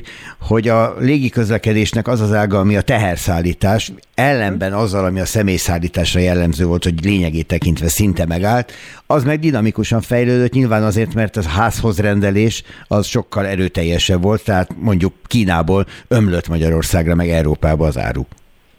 Hát igen, tehát hogyha valami dinamikusan vagy rakétaszerűen kilőtt, ahogy ön mondta, akkor az a kargóforgalom, tehát a régi áruszállítás tényleg minden hónapban rekordokat dönt a budapesti repülőtér légjáruszállítás tekintetében. Ugye idénre egy abszolút álomhatárt, a 150 ezer tonna légjáruforgalmat tűztük ki, kargóforgalmat, egy kargó mennyiséget tűztük ki magunknak, de úgy tűnik, hogy akár még a 170 ezeret is felül, felülmúlhatjuk, vagy elérhetjük. Tehát, hogy abszolút rekordokat döntöget, hihetetlen tavalyi évhez is, az előtti évhez is 30%-kal, 30-40%-kal több minden hónapnak a forgalom, illetve az áru mennyisége. Úgyhogy egyébként ez tényleg tényleg egy ellenpólusa az utasforgalomnak, ugyanakkor egyébként azt is kell tudni erről, hogy nem feltétlenül, vagy nem kizárólag a járvány teremtette meg ezt a lehetőséget, vagy azt, hogy ennyire dinamikusan budapesti légjárószállítás, azért a Cargo City, ugye, ami megépült a repülőtéren, tavaly év elején lett átadva. Eleve az a Cargo közösség, ami itt működik, ez hihetetlen vonzó hmm. egyébként a, a cégek számára, tehát hogy szívesen jönnek ide, de nyilván kétségtelen, hogy azért a járvány megmutatta, hogy a légjáru szállítás egy kiszámítható biztonságos szállítási mód szemben, ugye egy ilyen helyzetben például a közúti vagy akár a vasúti szállítással, tehát hogy nyilván azért ez is pörgette. Még egy utolsó kérdés, ami nem feltétlenül az ön felelőssége, vagy az önök dolga, a közlekedés a reptérről Budapest belvárosába. Ugye itt nagyon nagy vonalú tervek voltak évtizedek óta arról, hogy hogyan lesz az sokkal korszerűbb, hogy hogyan kötik be mondjuk a metróforgalomba, vagy hogyan vezetik be a vasúti forgalomba sokkal dinamikusabban. Ezzel kapcsolatban van bármiféle előrelépés? Hát igen, ahogyan is mondta, ugye ez, ez, ez nem a mi, tehát sem az úgy, sem a vasút megépítése nem a mi felelősségünk, ugyanakkor mind a kettőt, kettőt maximálisan támogatjuk. A vasutat is különösen egyébként, tehát a reptéri vasútvonal elkészültét megépítését, hiszen egyrészt egy sokkal gyorsabb kijutást biztosít az utasoknak, tehát én azt gondolom, vagy mi azt gondoljuk, hogy az utazási élmény ugye akár már akkor megkezdődik, amikor valaki a repülőtérre jön, és ez nagyon fontos, hogy gyorsan, egyébként környezetbarát módon, fenntartható módon meg tudja közelíteni, ugye a kötött pályás közlekedés kimondottan ilyen, tehát mi, mint repülőtér, maximálisan támogatjuk ennek az elkészültét. Valentini Katalin, köszönöm szépen, hogy rendelkezésünkre hát a Budapest Airport kommunikációs igazgatóját hallották. Kellemes napot! Önöknek is, köszönöm!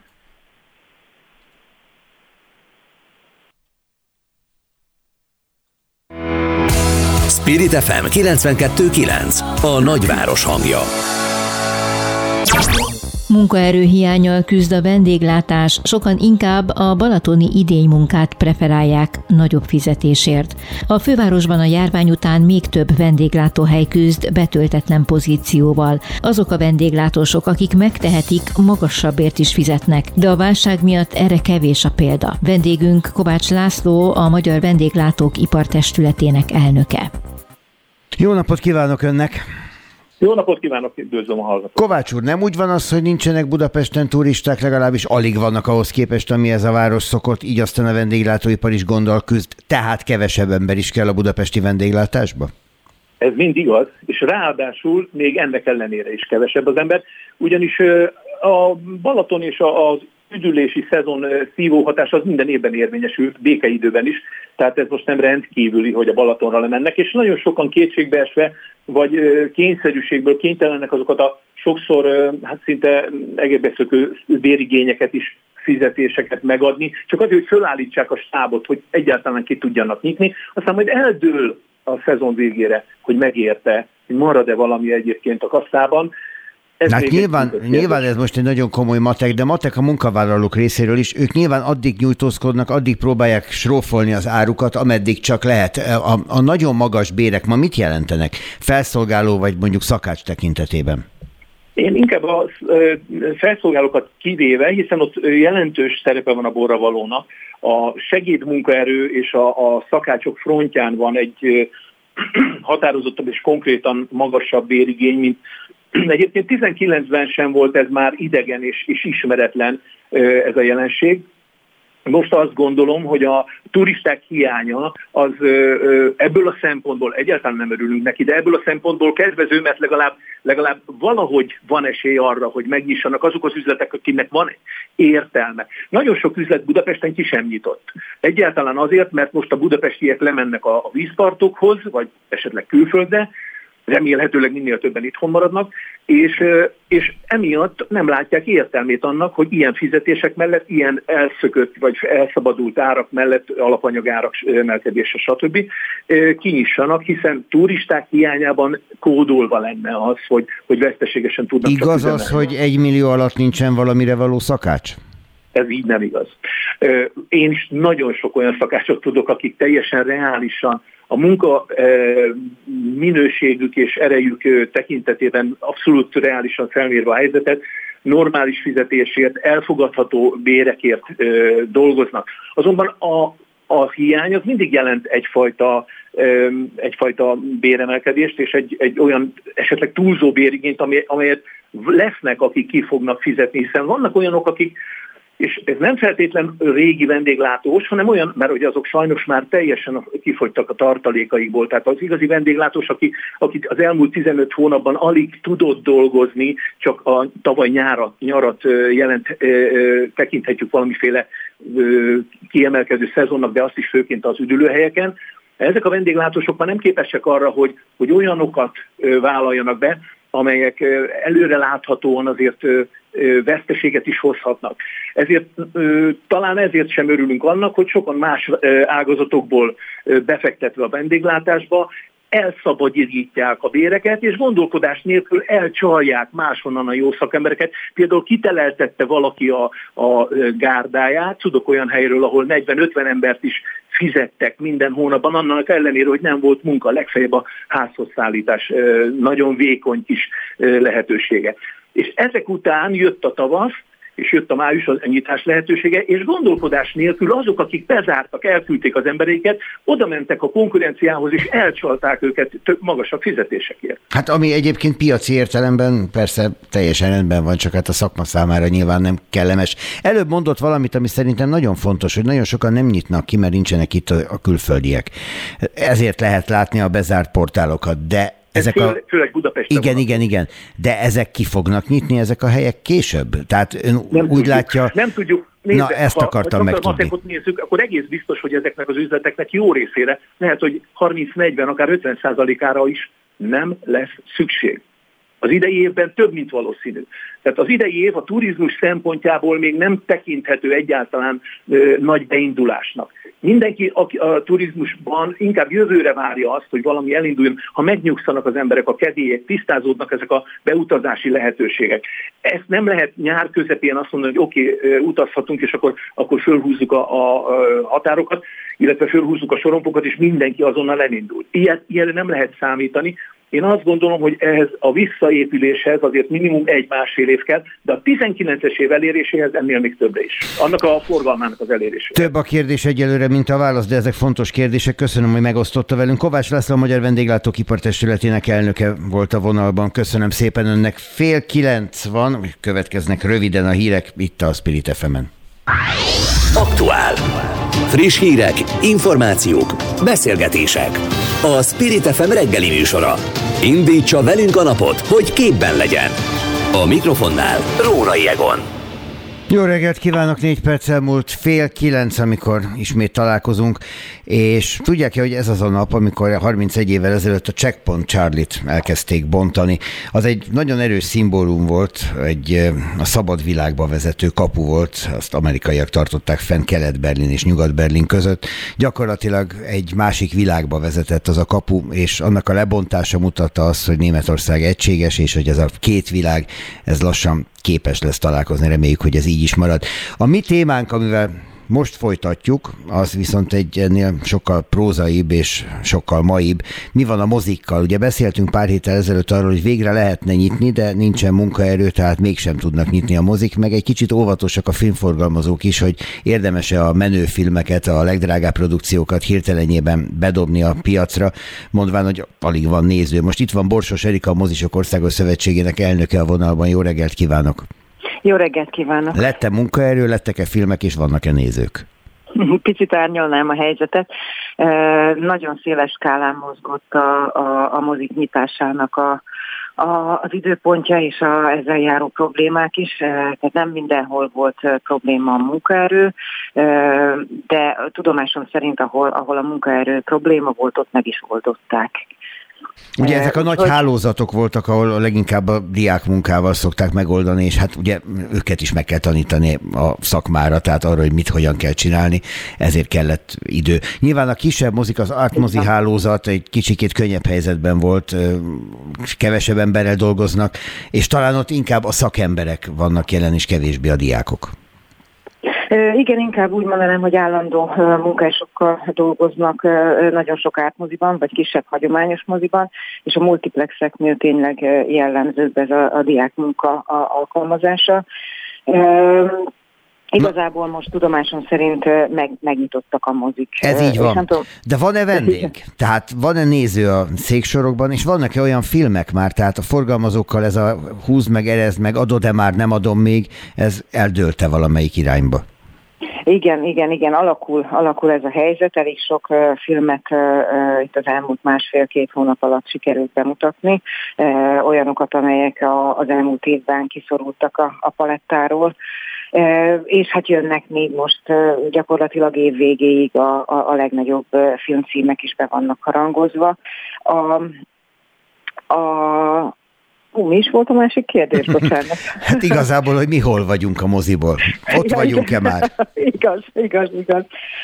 Nagyon gyenge volt az indulás, rendkívül gyenge volt.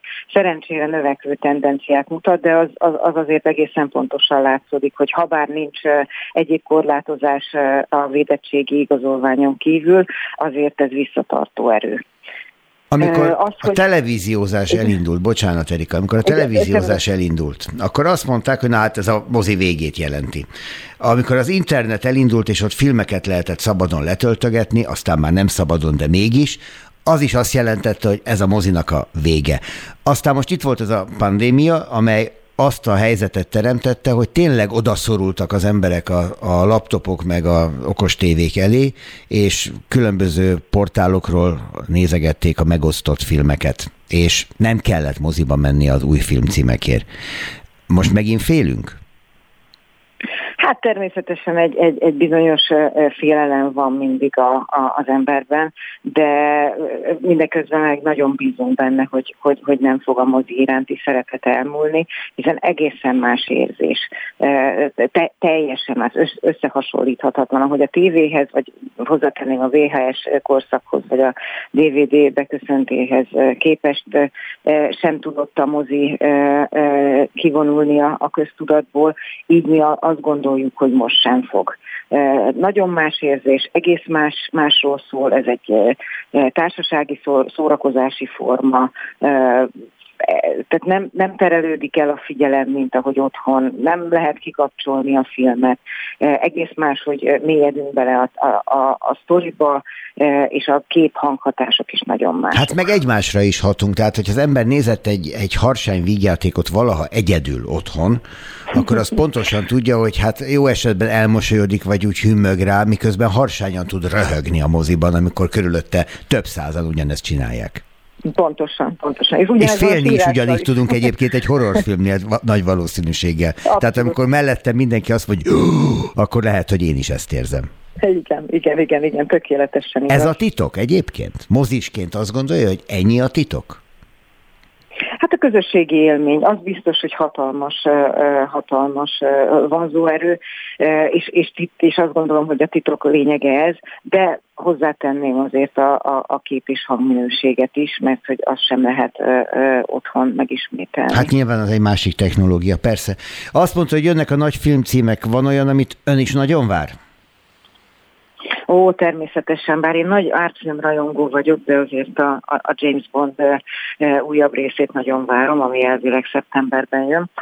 Úgyhogy, úgyhogy reménykedünk benne. Én mennyire műveletlen vagyok, ki lesz most James Bond? Hát még mindig ugyanúgy a, a, a na, nem ide a neve, igen. Most azt tudja, hogy egy csomó bondrajongó azt mondja, hogy hát nem, hagyjuk igen. már, hát hogy képzel, nem tudják. Én most tényleg, igen, nekem igen, teljes igen. rövid zárat, nekem nincs meg a név. Hát Isten bizony nem jut eszembe a, a, a, a neve, a, aki volt eddig is a szőke rendkívül izmos ember, a Daniel Craig. Na, csak az, az, az így van, ő az. A, a, eltűnt, eltűnt a blackout, bocsánat. Igen, tehát hogy ő, ő maradt még most erre a részre a, a James Bond, aztán meg majd meglátjuk, hogy hogy, hogy milyen folytatások lesznek. Hát ez olyan régóta tart, hogy tulajdonképpen a nagyon megöregedett Bondot is el tudjuk lassan képzelni a moziban, de hát nyilván mindig újabb és újabb izmos jóképükkel. Köszönöm szépen, hogy a rendelkezésünkre áll Daniel Kréget is megfejtettem, úgyhogy voltak éppen teljes a mai sikerünk. Most már csak egy dolog kell, hogy sokan menjenek moziba, igaz-e? Így van, így van. Nagyon köszönöm szépen. a jó kívánságokat. Minden jót kívánok önnek. Köszönöm, viszont, viszont felesre. Aktuális közlekedési helyzetkép a fővárosból a BKK Info szakemberétől a Spirit FM reggeli műsorában. Csúcsidő. Varga Etele, jó reggelt! Ha még reggel jó reggelt. egyáltalán. Csupa olyan hírt kapunk, ami voltak éppen azt mutatja, hogy ez a meleg ez igencsak megviseli az emberi szervezetet. Figyelmetlenek vagyunk, sok a koccanás, és vannak komoly balesetek is. Nyilván ezekről most sorra be is számolsz nekünk. Igen, van olyan útvonal, amit még valószínűleg James Bond is nehezen tudna csak megtenni, mert olyan nagy a torlódás. Így például a Soroksári úton befelé, ahol a Hentes utcánál történt egy komolyabb baleset, és emiatt a buszsávot lezárták, ott nagyon komoly torlódásra kell számítani, illetve volt egy baleset a Petőfi hídon is Buda felé, és bár néhány perce ott már megszűnt a forgalmi akadály, ettől függetlenül szintén akadozik az előrejutás. Változott egy kicsit a helyzet az egyes villamos vonalán, ugyanis pillanatnyilag a Közvágó híd és a Vajda Péter utca között közlekedik a pótlóbusz a járműhiba miatt. A Kelemföld vasútállomás felé pedig a Népligetig tudnak a pótlóbusszal Tehát ott voltak éppen elromlott egy villamos, és azt kell eltüntetni a pályáról? Erre várunk? Igen, igen, jármű meghibásodásról van szó. Mert hogy ugye már megjelentek cikkek, nem tudom, ezeket mennyire tudjátok figyelni a helyszíni felháborodásról, és hogy a BKK munkatársai is csak vonogatják a vállukat, és nem tudják, hogy mi történik. Hát akkor ezek szerint ez messze menőleg nem igaz. Természetesen tudjuk, hogy mi történik, és a jelenlévők is tudják, hogy mi történik, csak hát nyilván a, a műszaki hiba mértékét függ, hogy milyen gyorsan sikerül azt elhárítani. Hát itt egy komolyabb meghibásodásról volt szó, és ezért tart ilyen sokáig a, a villamospótlás.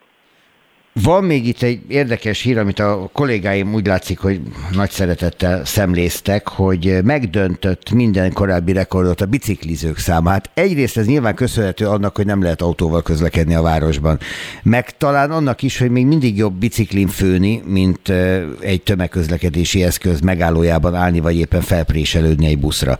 Ti ezt látjátok ezeket az adatokat szintén? Magukat az adatokat nem mi követjük nyomon, de természetesen ezek az információk hozzánk is eljutnak, illetve minden a kerékpáros sávok kialakításával kapcsolatos info is eljut hozzánk, és én személy szerint nagyon örülök ennek a hírnek, hogy, hogy egymást követő napokon folyamatosan dőlnek az újabb kerékpáros csúcsok Budapesten, tehát én azt hiszem, hogy ez egy rendkívül pozitív tendencia. Lesz mostanában új kerékpársáv? Már mondtad, hogy a tervezésébe benneteket is bevonnak? Mm, az eddigiek hez képest új kerékpáros útvonalról nem tudok. Ami most ugye jelentős változás volt, az a, az a láncszín lezárásához kapcsolódóan a, a budai oldalon a kerékpárosoknak a terelgetése, de én azt gondolom, hogy azt is sikerült úgy megoldani, hogy, hogy teljesen jól járható legyen ott a, a, az arakparti szakasz, ami, ami egyébként is nagyon szép, és eddig is nagyon kedvelték a bicajosok. Meg különben is egy rendes kerékpározó nem lehet kifogni. Ő oda fog találni, ahol akar. Etele, köszönöm szépen, jó utat mindenkinek, vigyázzanak magukra, és mi pedig várjuk tőletek egész nap a híreket, szokás szerint. További szép napot köszönjük mi is, viszont hallásra. Spirit FM 92.9, a nagyváros hangja. Nem tudom, önök hogy vannak ezzel, van-e már EB-lázuk, focilázuk? Szerintem a magyar válogatott szereplése az nagyjából ezt úgy betáblázta nekünk az életünkbe. Holnap például különböző fórumokon egészen biztosan az lesz az elsődleges téma, hogy mire jutunk a németekkel. Na ezt mi most megelőzzük Borbély Zoltán barátommal és egykori sportújságíró kollégámmal, és erről fogunk beszélgetni, meg persze még számtalan minden másról is. Itt vagy-e a vonalban, Zoli? Igen, Egon, üdvözöllek. Szervusz. Köszöntöm a hallgatókat. Szervusz. Beszéljünk a német-magyarról, mert ugye ennek a hivatalos kiírása is ez, meg hát Münchenben lesz a mérkőzés. Megnőtt az étvágy itt. Én érzékelem, hogy nagyon sokan már úgy vannak ezzel, hogy hát ha sikerült, akkor miért ne sikerülhetne ez újra, miért ne lephetné meg a magyar válogatott a németeket. Erre szokták mondani, hogy minden mérkőzés más, ez egy sportközhely, meg azt is, hogy ez egy másik kávéház. Ez is egy sportközhely. Te hogy látod? Úgy látom, hogy ma már, ahogy Dénes Tamás barátom fogalmazott jó néhány évvel ezelőtt, a nemzetközi labdarúgásra a nivellálódás szó nagyon jól illik. Persze, de vannak ilyen egészen extrém eredmények, ugye német-brazil, vagy, vagy amikor nagy, nagy gólkülönbségű győzelmek vannak, de mindenki, tulajdonképpen mindenki képes elkapni egy-egy meccse mindenkit, és lehetnek óriási meglepetések, mint ahogy egyébként ezt te is látod, hogy nagyon gyakori, a finnek egészen elképesztő eredményeket értek el korábban a spanyolok ellen. Ugye annak idején, biztos emlékszel, fölkapta a fejét mindenki egy bizonyos Feröer-szigetek Ausztria mérkőzésen, amikor, ha jól emlékszem, az osztrákokat megverte a Feröer-szigetek, vagy amikor Andorra megverte Magyarországot, azért az is egy nagyon-nagyon fájdalmas. Az osztrákokkal jobban esett mosolyogni, én emlékszem. Hát hogyne, hát hogyne. Ez az andorai pofon, ez nagyon fájt nekünk. I- igen, ugyanakkor, ha megnézed, én pont arra gondoltam, amikor a franciákkal egy-egyet játszottunk, hogy mi a másik VB döntőssel is tétmeccsen egy-egyet játszottunk a horvátokkal. Tehát én, én emlékszem olyan nagyon nagy eredményekre. Én emlékszem, akkor a, a világbajnok olasz válogatottat megvertük Fecesinger a góljával. Tehát ez nem újdonság, de ami a legfontosabb, ez a magyar válogatott szerintem az elmúlt 30 év legjobb magyar válogatottja. Hm, ez egy erős mondás, mert hogy ugye itt sorállás van, az előző EB szereplés nagyon sokan minden idők egyik legszenzációsabb szereplésének igazad tekintik. Van, igazad van, akkor én ezt a válogatottat majd, hogy nem egy, együtt veszem, hiszen rengeteg, nem rengeteg, de nagyon sok játékos ugyanaz. Tehát én ezt a korszakot mondanám inkább. Jó, tehát akkor 2016 és 21 között terjedő időben ez a válogatott szerintem rengeteget fejlődött, javult, és szeretnék egy nevet megemlíteni, Bot József nevét, aki a Bozsik program újra töltésekor ezeket a játékosokat kategóriákba sorolta, és én emlékszem ezekre a nevekre, képzeld el. Tehát amikor ezek még gyerekek voltak, én emlékszem a Szobosztai névre, én emlékszem egy Csobot Kevin nevére, én emlékszem a Kalmár nevére, akkor már, amikor még ugye senki nem tudta, hogy ők kik. És ugye nézd meg, hogy, hogy milyen fantasztikus karriert futottak be, és én ugye különösen elfogult vagyok a kapusokkal, szerintem a világ kapus a Nayer pillanatnyiak, de most úgy látom, hogy nem nagyon teljesít, és a német válogatott eléggé lepukkant állapotban van. Az Bár ezt nem látszott itt a 4-2-nél most legutóbb. A portugálok ellen nem, nem látszott, de, de az első meccsen nagyon is. Tudod, hogy mi, mi látszott Lőv magatartásán. Tehát Joachim Lőv, amikor a franciák ellen játszott a német válogatott, ott a vége felé, mint egy ilyen megfáradt öreg ember úgy, úgy jött-ment, és mint hogyha nem tudott volna mit mondani.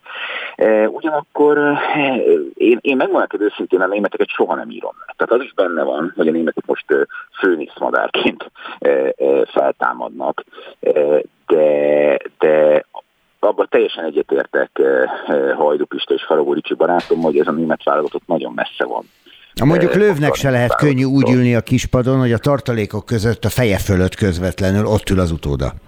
Tehát hát ez a helyzet sem túlságosan elegáns, meg kényelmes. Zoli, nem úszod meg, te mit vársz a holnapi meccstől? Hmm, nézd, a, a szívem az nyilván ö, ö, van egy nagyon kedves orvos barátom, aki már számolgatja a továbbítást, és nagyon örült, hogy tegnap a finnek kikaptak, mert a legjobb harmadikként, meg stb. stb.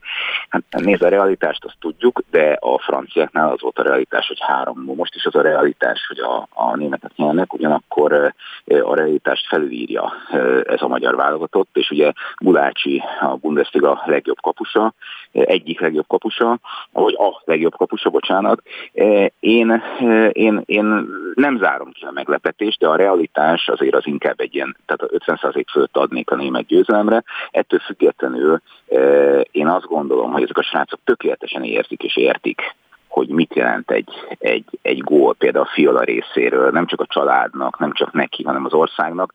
És ez a fajta jó értelembe vett nemzeti tudat, vagy ez a fajta jó értelembe vett összetartozás, ez nagyon sok mindent tud ö, ö, ö, billenteni. Hát gondolj bele, a görögök Európa bajnokok lettek annak idején, és nem a legjobb csapattal.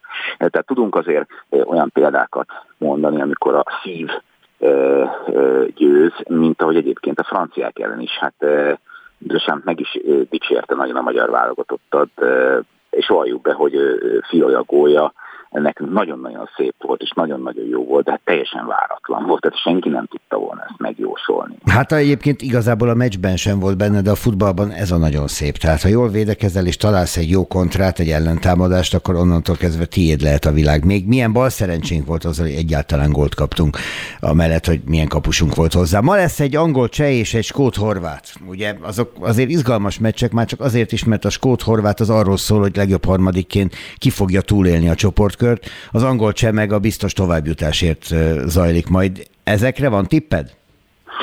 Igen, angolok nyernek, és a cseh-horvátra én egy X-et mondani. Skót-horvát, vigyázz, az angolok a csehek ellen játszanak. Skót, igen, angol, cseh, igen, bocsánat, összekevert, igen, a csapatokat, igen, skót-horvátra egy X-et mondanék, és az angol cseh egy angol győzelmet. Ettől függetlenül még egy pillanatra hadd térjek vissza egy kicsit erre az Európa bajnokságnak a legdrámai jelenetére, amit láttunk együtt, és nagyon büszke voltam Berkes Juditra, aki egyébként tanítványom volt a riporteriskolában, mert ilyen helyzetet az ember soha nem tud szimulálni. Tehát egy olyan helyzetbe kerültek ezek a, ezek a fiatal emberek ott, amit van, aki megugrott, van, aki nem, de, de egészen elképesztő, hogy az élet mennyire, mennyire át tudja írni, mennyire át tud írni minden forgatókönyvet. Tehát, És mennyire jó, hogy Eriksen saját maga, saját szavaival tudod gratulálni tegnap a Dán csapatnak a győzelemhez. Tehát szerintem ennek az ebének valóban ez az egyik legnagyobb öröme. A legnagyobb Ugye? drámája és a legnagyobb öröme. Zoli, köszönöm szépen, hogy a rendelkezésünkre álltál. Szép napot, jó szurkolást kívánok neked. Nektek is, és köszönöm szépen. Szevasz. Köszönöm. Böngésző. Mivel foglalkoznak a vezető internetes portálok? Hogyan találnak egyes híreket? Mire kattintanak a legtöbben? Böngésző.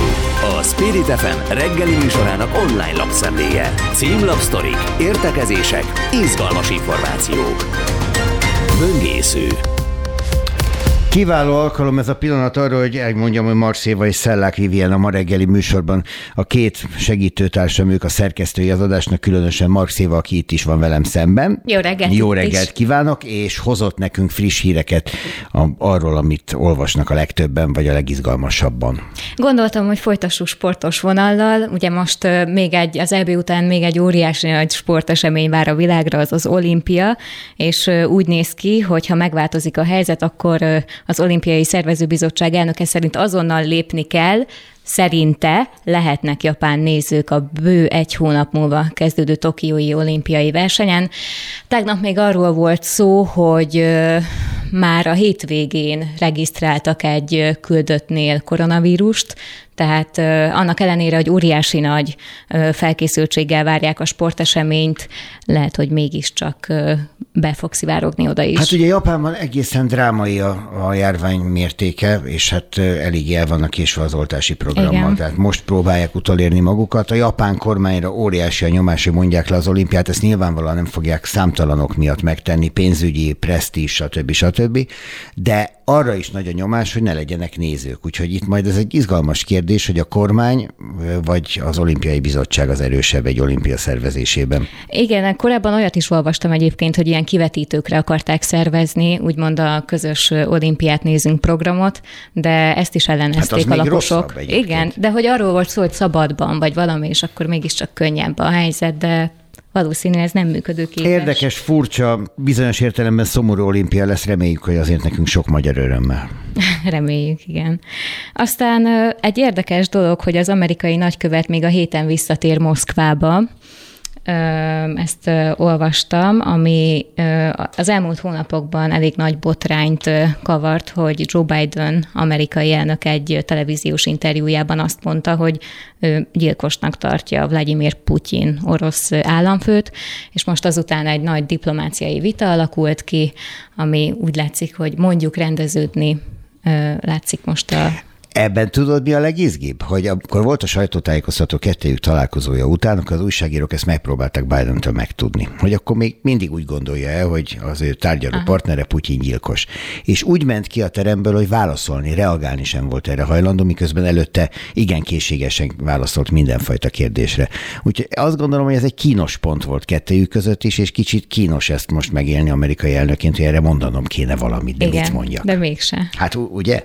Igen. Van még híred? Van, van hírem, igazából van fővárosi is, van újabb sportos, amiről már beszéltetek az adásban is, hogy ugye mégse lesz szivárvány színre kivilágítva a Müncheni stadion, de azt ugye tudni kell, hogy ennek a hátterében ott van, hogy az UEFA semmilyen politikai vonzatú dolgot nem képviselhet, illetve nem sugalmazhat a a játékok során. És hát ez igenis, és igencsak politikai lett volna, különösen ugye a magyar törvény hatája volt az, ami ezt kivívta, ezt az ellenlépést, vagy kivívta volna a német politikából, úgyhogy ezt ebből a szempontból az UEFA talán jól teszi, mert hogyha ezt Jobb, megengedik, hát ezt megengedik, akkor bármilyen politikai Igen. üzenetet bármikor be lehet csempészni a sportba.